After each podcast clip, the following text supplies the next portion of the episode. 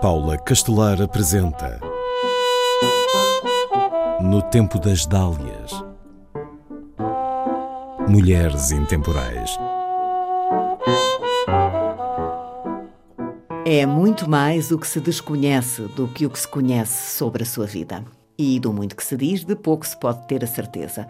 Na base do que contarei sobre a sua vida estão uma biografia de Anabela Natário e a investigação do padre José Esteves Luís, à qual cheguei através de um artigo do jornalista José Trabulo Marques.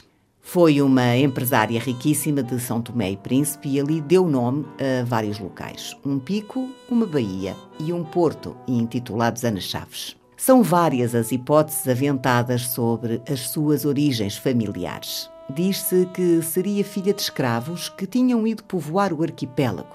Também se apontam as possibilidades de ser filha ilegítima da Casa Real ou filha de judeus desterrados. Há até quem refira que Ana Chaves era uma bela dama da corte e que a própria rainha Dona Catarina da Áustria tinha providenciado a ida dela para a ilha por ciúmes de Dom João III. Nada indica que assim tenha sido. A fantasia popular cria muitas histórias quando se procuram respostas. Facto histórico é que, anos antes, Dom João II, após receber em Portugal os judeus expulsos de Espanha, teve várias medidas em relação aos judeus, entre elas, mandou que fossem retirados os filhos pequenos aos judeus que não se tivessem convertido.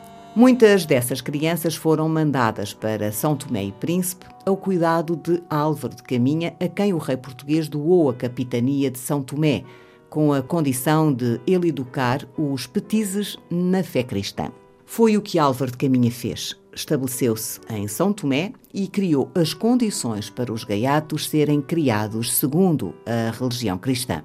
Sabe-se que a maioria das crianças não sobreviveu aos perigos daquele arquipélago o duro clima equatorial, as doenças, os animais. Aconteciam muitos ataques de crocodilos. Tendo em conta estes factos históricos, é plausível que Ana Chaves fosse descendente de judeus. Também poderia ser filha de escravos. A região era um dos maiores mercados de escravos então existentes. Segundo o padre José Esteves Luís, Ana Chaves casou com Gonçalo Álvares, que o sacerdote presume ser descendente do governador Álvaro de Caminha. É daí que acredita vir o enorme património dela. Refere ainda que, além de ser muito rico, Gonçalo Álvares era um homem respeitado, que provavelmente seria juiz e que teria morrido em 1540.